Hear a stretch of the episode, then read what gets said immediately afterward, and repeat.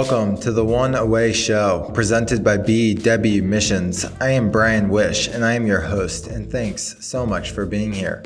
On this show, I sit down with compelling entrepreneurs, authors, and rising leaders to talk through their most transformative relationships, experiences, and epiphanies. Curated with entrepreneurial leaders in mind, we'll dig into these finite moments in people's lives and understand how they helped set their path forward. Louise Palanker is a writer, producer, director, comedian, filmmaker, photographer, songwriter, and drummer. She co founder of Premiere Radio Networks, which is now a division of iHeartMedia. Her filmmaking resume includes a Family Band, The Cowsill Story, a documentary that appeared on Showtime for two years and is now available on Amazon Prime. Her short documentary, Margaret Singer, Seeking Light, recently screened at the Santa Barbara International Film Festival. She writes a weekly advice column for Noozhawk.com and founded the advice app for teens, Ask Weezy. Her current project, the Media Path Podcast, is Louise's fifth podcast with co host Fritz Coleman, where Louise explores in deep dives on films, books, TV, and music where they become obsessed with a given topic. Louise grew up in Buffalo, New York, and as a kid, several role models, including a teacher, doctor, and her father, saw her potential and helped her find her path as a creative. After finding her potential through organizational tactics, she was able to build a unique career in show business, interviewing and working with many A-list celebrities along the way. Louise is full of stories and wisdom and delivered in her unmistakable style.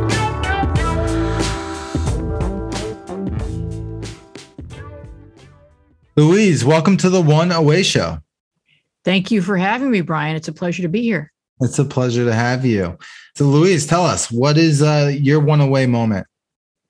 Well, I'm sure there's many, many moments that make up a, a person or that impact a personality, correct? But so I'm going to go back to childhood. You know, I, I had great parents, but I was kind of a lost case I, I was a, I was a bit of a mess as a child, and you know, children aren't really kind of thoughtful; they're just sort of reacting, right?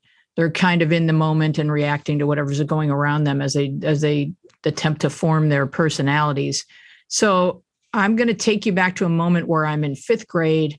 My teacher is Mrs. Fleischman, and she was a lovely person who really, really liked kids and I think understood kids. And I can remember her standing in front of the class and holding up a yo yo and saying, This yo yo goes to the most improved student this week. And she made direct eye contact with me, which I took as a challenge. Not mm-hmm. just as a mm-hmm. challenge to win the yo yo, but as, as a, an incentive between me and her where I understood that she felt I could improve. Hmm. That that eye contact meant that she believed that I was not working up to my potential, as she would maybe perhaps write on a report card that went home. So that she meant it as a challenge to me. You're capable of improving more than any other kid in this classroom. She looked directly at me and I was like, game on. Let's do this. So hmm. I don't remember how I applied myself, Brian. I just know that I won the yo yo. It also doesn't matter that on my way home from school, the bus stopped suddenly. I dropped the yo yo. It slid to the back of the bus where there were two boys who claimed they never saw it. But they took my yo yo, which is hardly the point, Brian. The point is that I think it's important to let kids know that you believe in them and that you believe that they're capable of doing something difficult, of, of applying themselves and doing something that seems challenging, and that each of us is capable of improving in increments daily, hourly, weekly, right?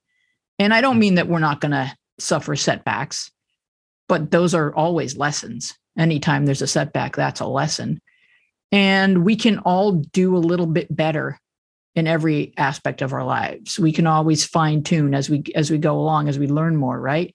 So that's why i like that moment. I like that she believed in me enough to make that eye contact. And i don't think i would have gotten that yo-yo just because she intended to give it to me. I think she was saying you have to do better because I know you're capable of it. So, uh, yeah, the carrot rather than the stick. I like yeah. that approach. It worked for me.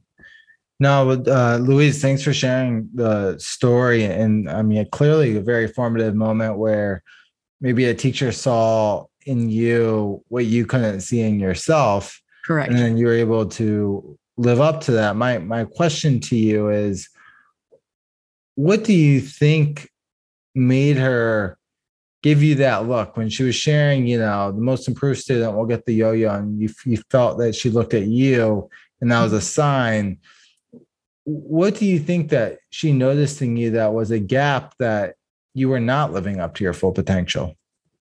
Well, she may have been like one of those mysterious paintings where it looks like she's looking at everyone. Uh, she was a magical person.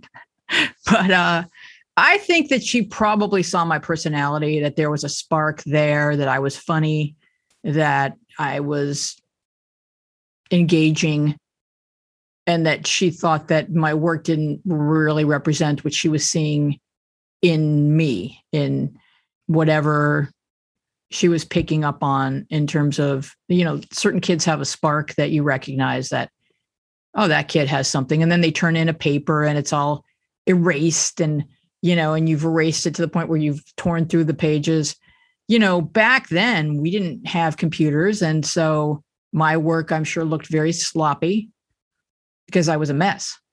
So it's just a matter of, well, you know, there's work habits, right? So back then, the work habit would have been, you know, write out what you want to do and make all your erasures and cross things out and then take out a new piece of paper and start over and make it look nice. You know, I wasn't putting that extra what's required mm. into into my work. I was just kind of getting it done.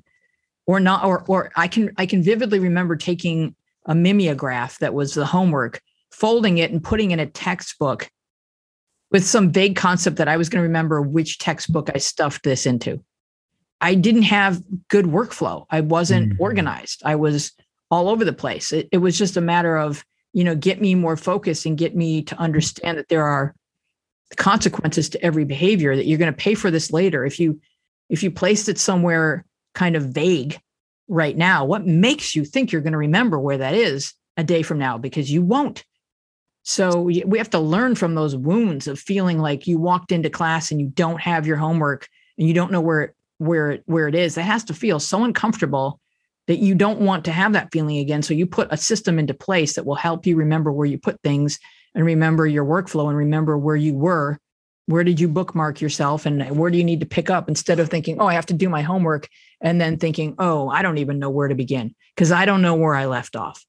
You know, these are the things that we need to learn in school or in college like how to where did i bookmark myself did i mm. bookmark myself so that when i go back to this task I'm, I'm not so overwhelmed by not knowing what i've done and what i haven't done that i don't know how to finish it mm. and i think that's critical to success is like knowing how to finish something and sometimes knowing how to finish something simply means knowing where you left off hmm.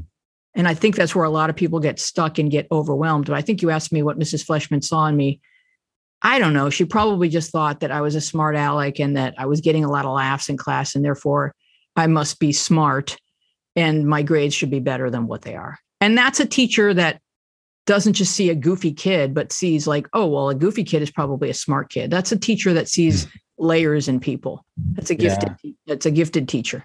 Totally. And what a gift for her to maybe teach you a lesson like that so early to maybe you as you look back on it today the organizational development and realizing maybe perhaps early that being a messy creative isn't you know the most optimal way i think there's a lot of things that i've read over the years that actually the creatives who are the most organized are actually the ones who you know get the farthest the fastest and so i think what what a um, prominent lessons that you, you got to learn at a young age. Now, uh, a question a layer deeper is, you know, grow, you talked a little bit about childhood. You mentioned your parents at the beginning of the show. I mean, do you think your your parents, by how you grew up or your childhood, influenced maybe some of those behaviors that you didn't really know how to finish the job, or you you you didn't, you know, you weren't bringing your full self into the classroom? Was maybe anything from childhood that stands out that maybe created that initial gap the teacher saw that you could overcome? Yeah, that's a good question. I'm not really sure. I mean, my my mom had four kids back to back to back, so she had like four kids, five and under. My dad was a um, had suffered from polio and lost his ability to walk. So here's my mom running this household with absolutely no help from my dad, just in terms of the physical needs of the household. I'm not saying he wasn't emotionally present and that he didn't uh, support us in, in every possible way, financially, emotionally, and otherwise. But like, if you've got one, two slippery kids in the bath and another kid running down the hallway, you know, you can't yell, Marv, grab Amy, because you know he can't. Or could you grab the the baby powder off the top shelf? You know, you just don't have that extra set of hands. It's all on you. Hmm. And that's what my mom, you know, she got to that point of just being overwhelmed every day, I think, when we were all little. And so um, you know, we were all back to back to back. And when I got into middle school and I was still pretty lost and disorganized, they hired a tutor named Dr. Zachary Clements. He was a college professor, I believe, but he was making some extra money giving kids good study habits. And that there's a guy who came into my bedroom and we sat at my d- white desk and he didn't actually help me with my homework. He just showed me how to focus and how to concentrate. And he noticed things about me that I appreciated in myself that no one else in the household appreciated. For example, I was a drummer and no one ever wanted me to play the drums or make any mm. noise at all. And you know, he would hear me making a little creating a little rhythm on the desk and he would say, "Wow, do that again." No one ever in my household had ever remotely complimented me. It was always just stop drumming. Oh. And you know, I think if we can notice the things in kids that they value, hmm. that that's a belief in them that they may not be getting if it's if you have to live with that child day to day. You may not you be able to give the child that kind of reassurance or that kind of appreciation because it's just so annoying to have to live with it all, you know, day in and day out when there's so much the bedlam is already like, you know, at a fever pitch. But, you know, just him saying that to me that that he appreciated the little mm-hmm. rhythm that I was that I was able to create. And he would do things like with flashcards where you'd write, he would write a vocabulary word on the front, and then on the back, I would write the definition. And you know, he just ta- he taught me work ethic and how to how to apply myself to a task and hmm. and not, before you put in other words if you're going to start this homework assignment don't stop as soon as batman comes on you know finish it uh, because you're not going to remember where you left off. You know, like th- those types of things. Like as long as you're at it, get it done, put it in a folder that's marked what it is. The you know a folder, a folder for this subject, a folder for this subject, a folder for this subject. Only put things where they belong, so you don't have to you know handle the same piece of paper several different times. You know, don't put it halfway through the house put it walk all the way through the house and put it on your desk you know th- those types of things i still I'm still very conscientious about because I think I am ADD, and I think the best way, you know, for an ADD ADD person to function is to complete tasks and to know where you put your bookmark so that you can return to it and and pick up where you left off and and to take an item into your home don't set it down on the steps walk all the way up the steps and put it where it belongs and then come back down the steps it's good exercise anyway and you'll spend even more energy looking for it when you put it in incrementally along your path instead of where it belongs.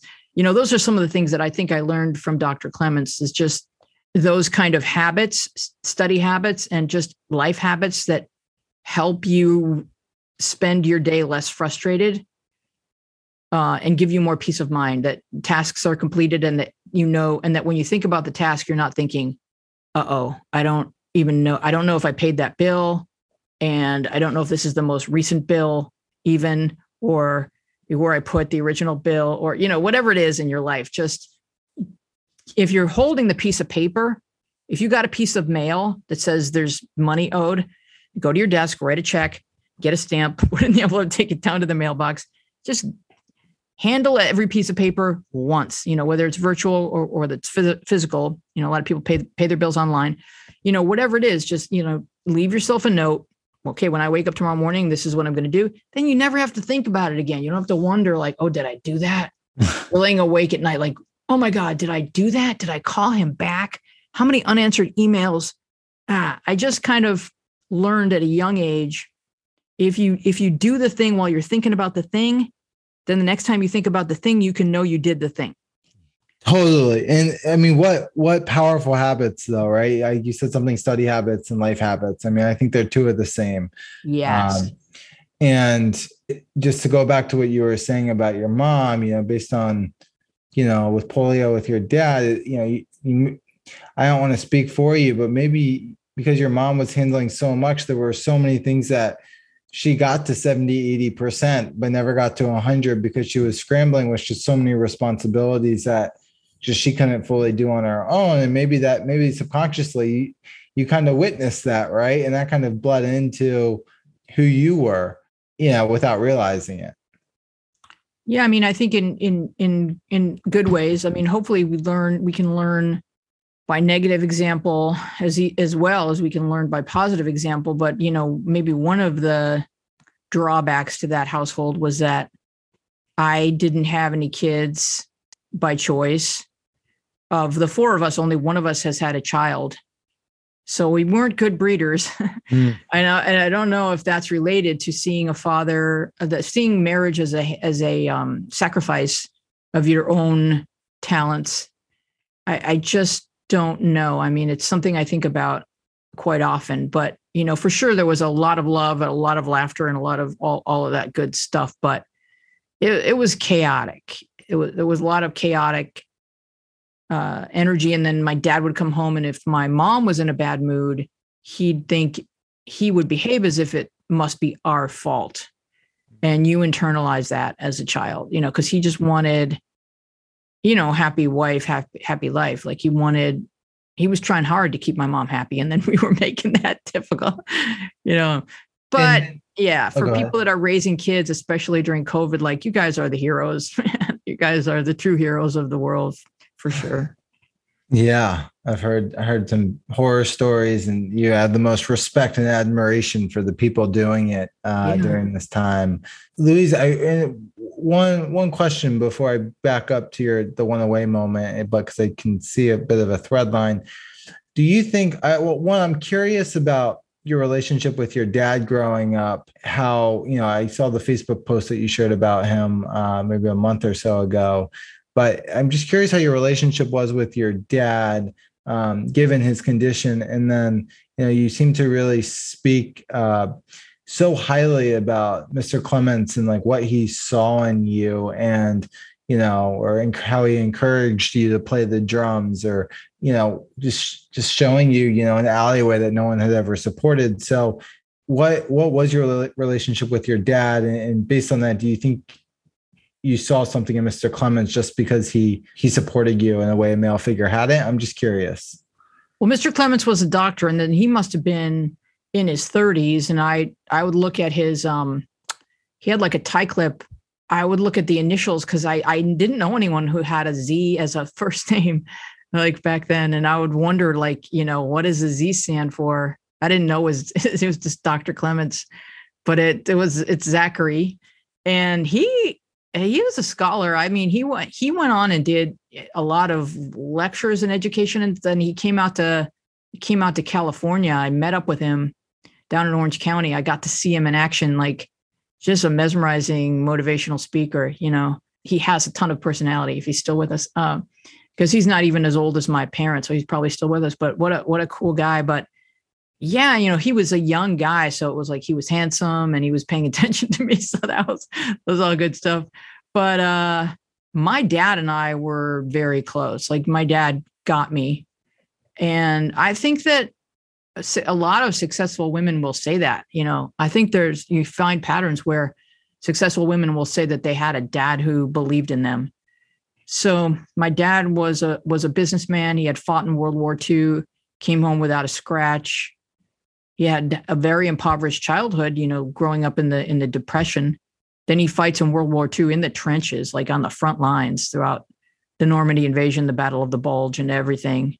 And he comes home without a scratch. And then three years later, he he catches mm. polio. You kind of wonder if maybe his immune system didn't take a hit during, because those those guys on the front line uh, in World War II, they were malnourished. You know, we had to get yeah. supply lines down from the Russians, or we weren't going to be able to push through into Germany. That's what the Battle of Bulge was. Like we, we crossed the Rhine and they pushed us back back across the Rhine. Um, so you know, you just wonder if, in in a lot of ways, polio was referred to as infantile paralysis, and my dad catches it at age 27 from a guy he was playing golf with, we believe, and that and that guy was fine. You know, it was a lot like COVID, like you could be fine. But then my dad wow. got it, and polio is a virus uh, and a, fever raging through you. While it's raging through you, it's taking out muscle tissue, it's taking out muscle um, neurons, motor neurons. Mm. You still have keep your sensory neurons, unlike if it were a car accident. You can feel everything. You just can't move the muscles that have been affected. Once the once the fever abates, you're left with the damage that you're left with. And so for a lot of people, that included their diaphragm, their ability to breathe. And for my dad, it was his legs. And he wasn't, he didn't have enough muscles left that where he was going to have the capacity to walk. But everything else about him was completely normal. And it probably cut cut his life short because when you're not mobile, when you're not walking, you're not creating the vascular pumping that helps your heart and move blood throughout your system. And he didn't he, the blood pools your ankles get swollen your muscles atrophy etc and your heart's working super hard. And uh, but he he ran a successful business. He raised four fantastic kids. He was a wonderful husband to my mother. They were engaged when it happened when the polio happened and they had to put off their their wedding. Mm. and he just really he was a very insightful person who knew how to listen. He knew how to look at your face and know if you were troubled and he would question you until you were willing to tell him what was bothering you. He was that type of empathic person. Uh, people were really drawn to him. He had a quiet charisma. He mm-hmm. was very handsome. And he was he was the person like all my cousins would say that that was their favorite uncle you know, oh. what more compliment could you give to someone that, you know, that is everybody's favorite uncle? It's quite yeah. a quite a testament. Yeah. Well, no, I really appreciate you sharing. And uh, it sounds like just a special man and a fighter and, you know, someone who really sought to understand. And, you know, you, you're very much like that. I feel like quite inquisitive and empathic. And I'm sure he passed some of those qualities down to you. So appreciate you sharing that relationship. You know, Louise, I want to, you know, now that we kind of let's just say uncovered the past a bit here. I, I want to go back to your teacher who who identified that you know gap in in your effort and who showed taught you a lot of lessons right um, at a young age and uh, similar to mr clements. You you seem to really in your career and, and just knowing you as a person really look after those who are younger, who have talent, and to bring that out of them. I'm just curious if you can share with us how you think maybe those experiences from a young age have shaped you uh, in some of the pursuits that you've taken on today? I think I think that it's it's really important for all of us, no matter what we do with our lives, for all, all of us when we're in the presence of of a, of a young person, to pay attention and and to listen and ask questions and to make eye contact and to show them that what they think and what they feel and what they hope and dream is important. And I, have tried to do that as I've walked walked through the the working world and uh, made my way into becoming a boss. You know, I ran a, a, a large company, Premiere Radio Networks, and hired people, all people that were younger than me, predominantly and you just want to pay that forward. You want to be that person in their lives. You know even though you expect something from them because they're they're earning a salary. So it's not quite a mentorship. It's like more of an exchange right? And sometimes you have you do have to let people go because of because work quality is suffering and everyone around them is suffering if they're not pulling their weight uh, doing what's expected or what's necessary for the team. But when it's working out and which is you know 95% of the time because you went through a vetting process to hire this person these are really important relationships. If you're somebody's first job they, they're going to look back on that the way they look back on their childhood. They're going to look back on that and everything's going to compare to it right? It's going to be this frame of reference that you're creating that they're they're going to it's going to be this is a touch point that they're going to look look to and things are either going to be better than this first job or never compared to it but mm. you know and then they're going to become bosses and you want them to be inspired hopefully by the way that you treated them in the workplace and and that create a culture of of kindness but also one in which we we kind of encourage the best in one another a lot of brainstorming a lot of really positive energy group think you know that's that's what i tried to do. I tried to take what i had learned from my dad from dr clements from mrs fleshman and you know help that create in me a nurturing uh, positive presence in, in, the lives of those with whom i worked. Absolutely. You know um, louise you said something when you're you said when you're in the presence of a child it's it's good to look kind of look at them in the eyes and like make sure that you you listen right? Um mm-hmm. what what what does it take in your opinion to be extremely present when you're when you're with individuals you're working with and creating you know foundations for them to grow and, and form positive impressions? What does it take to give them that space and that kind of presence? How, how have you been able to do that to cultivate someone bringing out their best self helping someone live out their full potential. Have you ever taken any improv classes? I have. Yeah. So you, you understand the rules of improv really apply to all of life, right? More or less. So if you're in a meeting and somebody says something that isn't maybe a great idea, you don't shoot it down. Do you say yes and uh, yeah. you move the conversation forward. You don't you don't make you don't create an environment within which someone would be afraid to say their next idea which may be the killer idea right? You always want to keep people contributing and move the conversation forward in, in a productive way. You don't want someone weighing something down that keeps saying stuff that doesn't make any sense but why would that person be in the workplace anyway right? So you've hired these people because you believe in them. So these are all ideas that they should if it comes if it comes into their mind they think it's worthy of sharing I think it's important to listen and to treat everybody's thoughts with respect, even if it wasn't the idea that that fueled the next idea. Like maybe it made someone think of something that they weren't going to think of if that person hadn't said something. So you really want to just keep keep the atmosphere healthy so that mm. good things can grow. Uh, the mm. soil the soil is is fertile so that good things can be planted and good things can grow so that when someone speaks, it's not they're not like getting some side eye from someone thinking, who cares what she thinks? Or yeah, I, I think it's important that people are valued and that there's nothing worse than that feeling of saying something, whether it's in class or in a meeting at work and feeling like, oh, I shouldn't have said that. You know, that's going to keep you awake at night and it's going to keep you from saying the next thing that that comes into your mind. So you always want to want people to feel valued I think there's some people out there. I think you need to see that light in everyone that you're working with to realize how to create an environment for them that they can thrive. Uh, to your point, and even if their first idea isn't always the best, right? How do you aid, like you said, aid the conversation along to make them feel supported so they may can speak up again? And I, I think that's that's hard to do. Um, at times but i also think like you said it, it creates a, a very kind of strong rooted environment for people to walk on. Um, it, and so that that makes a lot of sense. You know louise a, a question i i've been thinking about as you've been talking and even from the beginning of the show is um, you know like your teacher mr clements are there any younger individuals that you feel that i mean i know you've worked with a lot of different people through your career a lot of different kids in different respects. Are there any maybe one or two people that you'd like to talk about where you feel like you have made a significant difference on their life by maybe seeing something in them their parents didn't or the people around them didn't and, and you could and you were helped to pave a way forward for them that they couldn't see? Wow uh, so you're maybe talking about not people that worked for me, but people that I have mentored.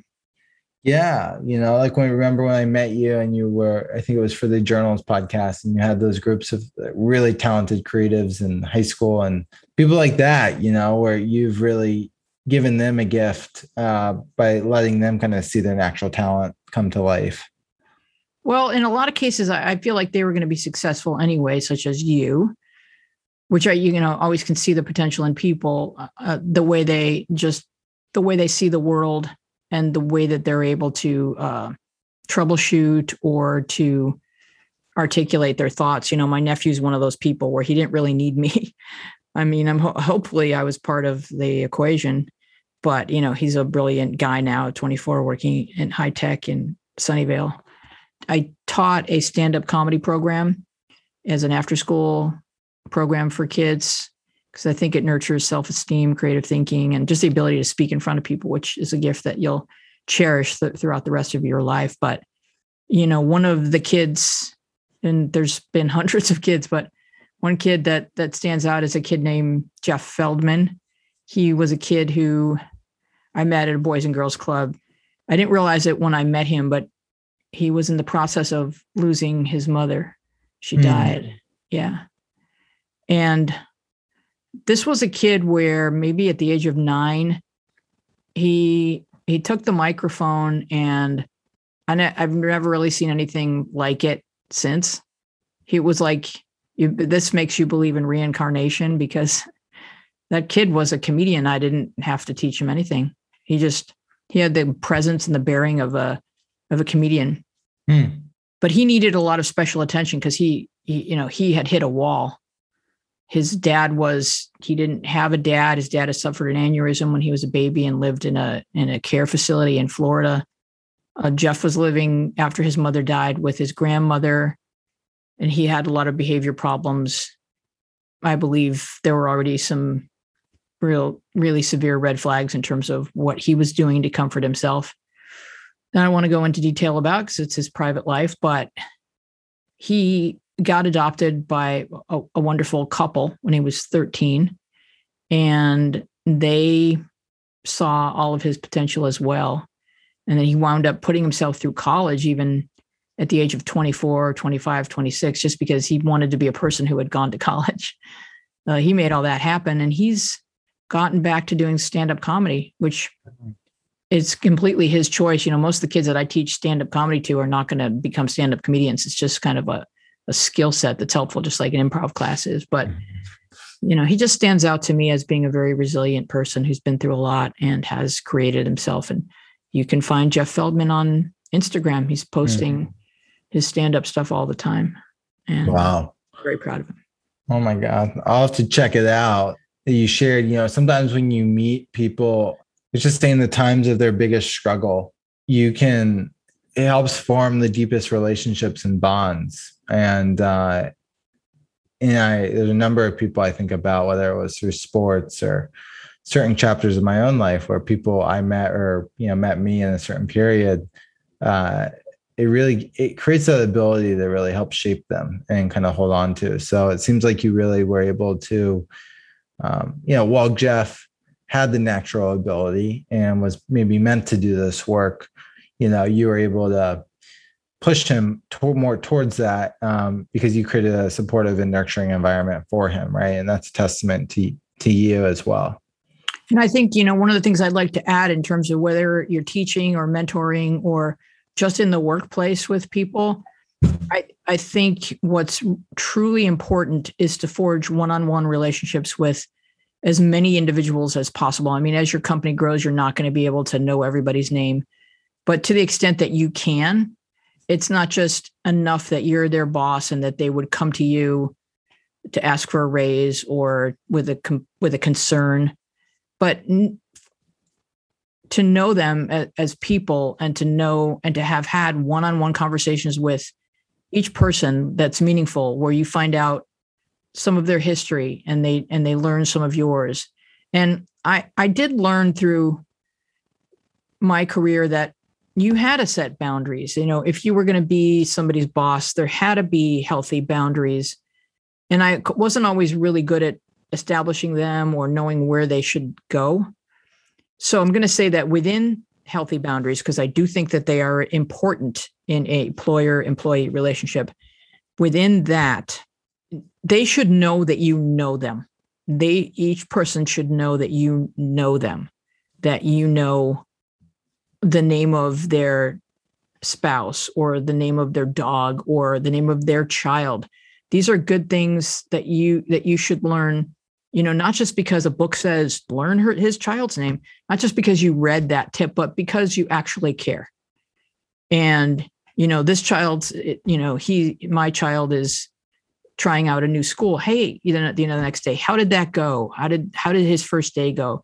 I mean you should you should care enough about people to when you're in business and when you're when you're functioning in, in any capacity at a high level you should not just be caring about the bottom line you should be doing this because you really want to give everyone a place that they've devoted their lives to to come and work for you that's their life and that's most of their relationships and that's most of their day mm. when they're not with their family when they're not asleep is they've chosen to be with you mm. and so they're not just there to prov- perform a function for you in exchange for their salary they really are on your team. And so you should be doing this as much because you want to make a good living as because you want to create a great place for people. And the more you know about the people, the more fun it is to create a great place for them. It's exponentially fun. And I just highly recommend that you don't just set up boundaries to the extent where, oh, it's better if they don't know anything about me and I don't know anything about them. That's healthier. You need to know them mm you need to care about them and you need to want to create the best the workplace environment so that they're healthy and happy and that and in, in exchange for that they are more productive you know it, it really does it's not just because it's the right thing to do it's also i think it's it's the wise thing to do for for your company that your employees are are happy and that they feel like you really get them and know them and value them Absolutely. And, and the one thing I'll, I'll add to that too, and then kind yeah. of speak to is um, I think one of the lessons I'm learning is like the more emotionally developed the, the leader is, the more emotionally developed and the more they create an environment where other people can be heard and valued, can speak up, can challenge point of views, right, without feeling scared, um, is is paramount, especially for I'd say people under 30 to 35 because people I think are there's more options I think and more exposure to things than ever before. And so when environments are created that um, to your point where people don't feel like they belong or people don't feel like the who they're working for like actually cares about them it, it, it creates a lot of turnover and it creates a lot of internal issues. Um, and so how, how do you create a transparent environment in your life? And then like you say your work life takes up most of of your time. And so you know it's something as a leader i've i've had to start you know not doing for the first time but i think really improving upon and taking a holistic look of how well do i take the time to be present and get to know my people? I care about them but uh what can I do a better job to take stock of what's going on in their life? So I think that's really well said. And you know you see it firsthand through all the people that you work with yeah not just their lives at home but also how they are working with one another and you know you can problem solve and you can kind of move people in in a way where you know some people are better independent workers and not great on a team others do do better on a team. When you see people when you see someone throwing other people under the bus or when you see someone that's pitting people against each other these are red flags that need to be addressed. You can't just walk away and go like they need to work it out. You know you really have to dig in and just figure out like all right what's going on? You also have to be sensitive to um, harassment bullying in the workplace um, hierarchies that are taken advantage of it's all it's like you're playing the sims really you know? Everybody's needs and have to be attended to and and i mean not in a micromanaging kind of way but in a way where you can't just walk away from a festering situation and expect it to solve itself. It's like maybe you promoted this person too young and they don't yet have the skill set to be a boss and to understand all of all that's involved in human nature. And they're not you know they're great brilliant genius at what they do but that doesn't necessarily translate into like other people should report to them. They may that's a completely separate skill set that of being a boss.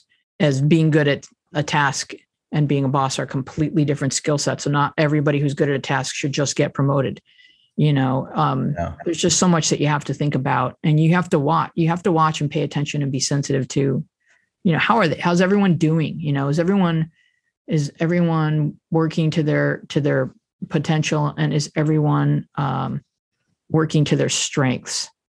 Kind of kind of agree more. And uh, i mean it takes a lot of just maturity at a leadership level to recognize if you're putting in people in the right spots if people are in the right spots. And um, it's just it's so critical and how you lead and develop people. And i think something you do so well like you you have an eye for developing individuals and seeing something in them and putting them in the right place to succeed and that that goes down to a work environment. And so those those skills are are so translatable. You know louise the, one question i kind of want to ask you at the end here is you know one i really appreciate your just thoughtful insights and just your heart that you you shared with us today and, and just your view on people in the world you know when it's all said and done in the sense when when you know how would you want your legacy to be shared? Like what what would you want it to mean? What would you want people to say about you for what you stood for as a person? I think i would want people to feel inspired to be kinder to one another and to find our common threads to find the beauty in collaboration. And that although we have these competitive instincts that are probably there because they help us with survival and such. I think we spend a lot more of our day collaborating, you know, and if you think about the big picture of just flying a drone over your neighborhood, you see people stopping at stop signs and letting other cars go. See people walking on the sidewalk, not in traffic. you know, you see people walking into a store and using a form of currency to purchase items that somebody else has created elsewhere that have made their way into that store. Uh, the collaborate the evidence of collaboration is absolutely everywhere. You know, I I think it's 95% of what we do. And so when you feel those competitive moments like you're I'm in the wrong line at the grocery store and that line's moving faster, you know, like it feels like some sort of competition like all of a sudden like five minutes of my life is is worth me getting aggravated or a parking space. You know the things that we where that competitive nature just kicks in road rage. These moments are not worth it you know just where are you going? And so you know like that you can't like be behind this slow car. I mean when you pass the car and look in the window yes you may see someone texting and that's annoying but you may see like someone who looks like your mom and you're going to be like oh okay well you know. I mean everyone's a person and they all they come into traffic with their backstory and they go into the grocery store with their backstory and they go into the workplace with their backstory and like they're all just people. So you don't have to win all the time at everything against everyone that you encounter. Most of them are contributing to your well-being and someone in front of you in traffic could be the doctor who saves your life a year from now. You know, eh, we're all here for a reason. Try to appreciate the good in each other. And that's what I would hope that my legacy would be. Really special. The the grocery store example with people online was so evocative. I know. we all feel it. We all the instincts kick in. Look, what can I say? But it helps to just take a deep breath and go, like, I'm healthy. I, my mom loves me. I mean, I, I I've got Survivor to watch when I get home. Like, it's good in my day, you know? It's okay if I spend five more minutes paying for my groceries. It's okay. No doubt. Well, Louise, thank you for your time and your thoughts and vulnerability and, and, and sharing with us in such a candid way. It was really special. And you've been such a dear friend and uh, person I've been able to work with in um, various capacities, and um, just appreciate your support from the beginning of my journey. And um, you know, really, really appreciate you and what you stand for. So thanks for doing this with me today.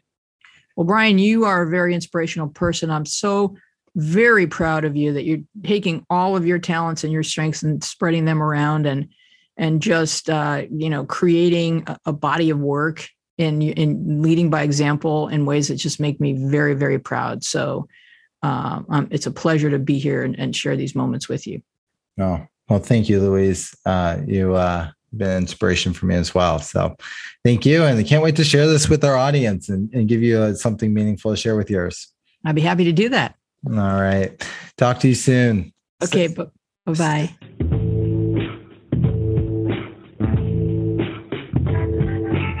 If you enjoyed this episode as much as I did, I hope you leave a review on the platform of your choice and share it with a friend who you think would find it valuable.